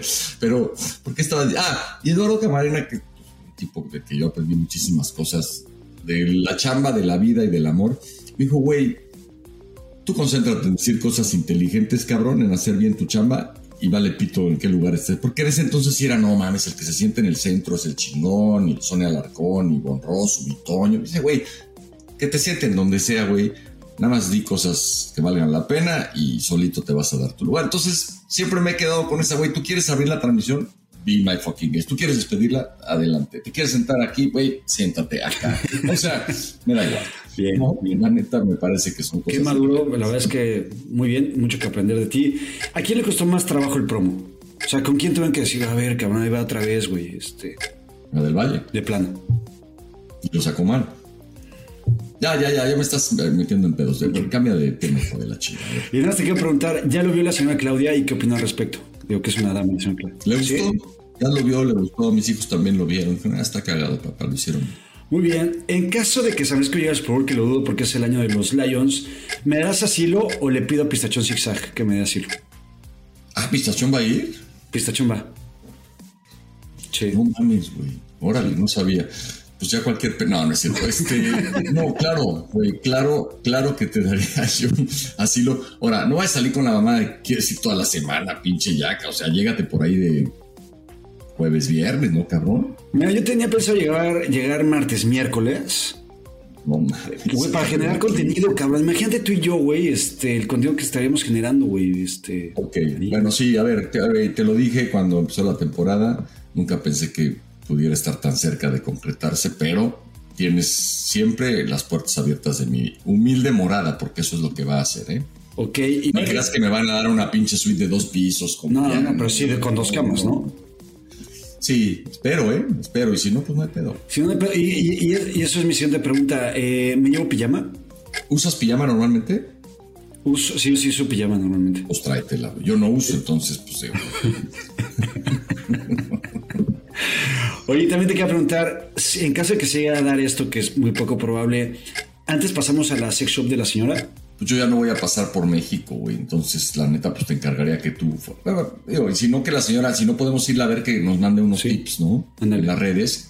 Sirve que promueve su sex shop y ahí nos dice, a ver, llévense esto, esto, lo otro. Otra vez, en el supuesto caso de que llegue al Super Bowl, tanto San Francisco como yo, ¿te, pon- te pondría nervioso un encuentro entre Burak y yo? O sea, sería el típico se me juntó la chamba. No, yo creo que a Burak le daría mucho gusto conocerte y saber quién es ese personaje del que tanto hablamos. O sea, con quién hablamos de él, ¿no? Este, no, Burak es un güey muy divertido, tiene muy buen sentido del humor. Entonces, algo, algo chingón saldría de ese encuentro, estoy seguro. Venga, eh, Joshua Maya sabrá comportarse en Las Vegas sabiendo que en Phoenix se puso como se puso. No, y por eso creo que eh, Ah, ¿no están condicionando su acceso, güey, porque saben lo que hizo. O sea, ahora sí que sé lo que hiciste el verano pasado, sé lo que hiciste el Super Bowl pasado. Oye, y ahora que el Super Bowl es en Las Vegas, te quiero preguntar, ¿cuál ha sido el Super Bowl más espectacular en cuestión de ambiente que has vivido? Puta, la gente me pregunta mucho eso. ¿Qué tal el ambiente? Puta, pues mi ambiente es estar en chinga todo el día, güey. No, no, no, no, no, porque tú estés empedando, porque yo sé que tú eres un profesional, pero de que veas el ambiente de la gente, que se, o sea, la ciudad. Creo que el mejor ambiente se vive en Nueva Orleans. Sí. O sea, Nueva Orleans se presta mucho para eso. Pero a ver, güey, pues Miami también fue un reventonzazo y pues yo creo que Las Vegas. En Las Vegas siempre hay gente que va para ver el Super Bowl ahí, ¿no? Exacto. Hay fiestas, hay pedas, tal. Entonces yo creo que ahora pues, se va a multiplicar por 100. Va a ser una pinche romería espantosa. Venga, eh, ¿irás a ver a YouTube a la esfera? Fíjate que iba a ir, tenía boletos Ok. para ir una semana después del Super Bowl y los acabo de vender porque se me complicó la vida y, y no voy a ir. Pero ya tenía mis boletos, iba a ir con unos cuates, les mando abrazos. Manuel, mi amigo, va a ir con su mujer, otro amigo mío del, del grupo este de los que vamos a Miami, que se llama Jerry, también va con su chava. Y yo cancelé, güey, cancelé por Esa es la vida. cosas de la vida. Ni pedo. Y por último, si tú puedes llevar a tres espartanos al Super Bowl para generar contenido, ¿a quién escogerías y por qué? Puta. Este. Creo que me llevaría a la señora porque hace unas galletas de poca madre y la neta, ver galletas en el Super Bowl sería todo Sí, sí, dar, ¿no? Este. Me llevaría al, al güey este que dejamos fuera del Salón de la Fama. El que del beso. quejó, el de Ajá. los besos en el. Ajá. Porque unos besos en Las Vegas, pues también sería una cosa. Y aparte, yo podría también, entonces armamos ahí el threesome. Ahora sí. Exacto. Y creo que me llevaría al MP de satélite porque es creativo y es cagado. Venga, me gusta. Eh, pues muy bien, José Pablo, José Pedro. Se acabó. Vámonos. Ya nos vamos. Que se, que se vaya José Fede corriendo a sus compromisos y, y si todo sale bien, aquí vamos a estar el viernes. Acuérdense que esto es día a día, depende Día de su labor, de multinivel. Lo más probable es que aquí estemos el viernes, pero no hay Sí, más. y nada más este, paciencia, porque tal vez vaya a salir un poquito más tarde el episodio. Que esto Sí, 4 o 5 de la tarde. Venga, vámonos. Bueno. Footbox Americano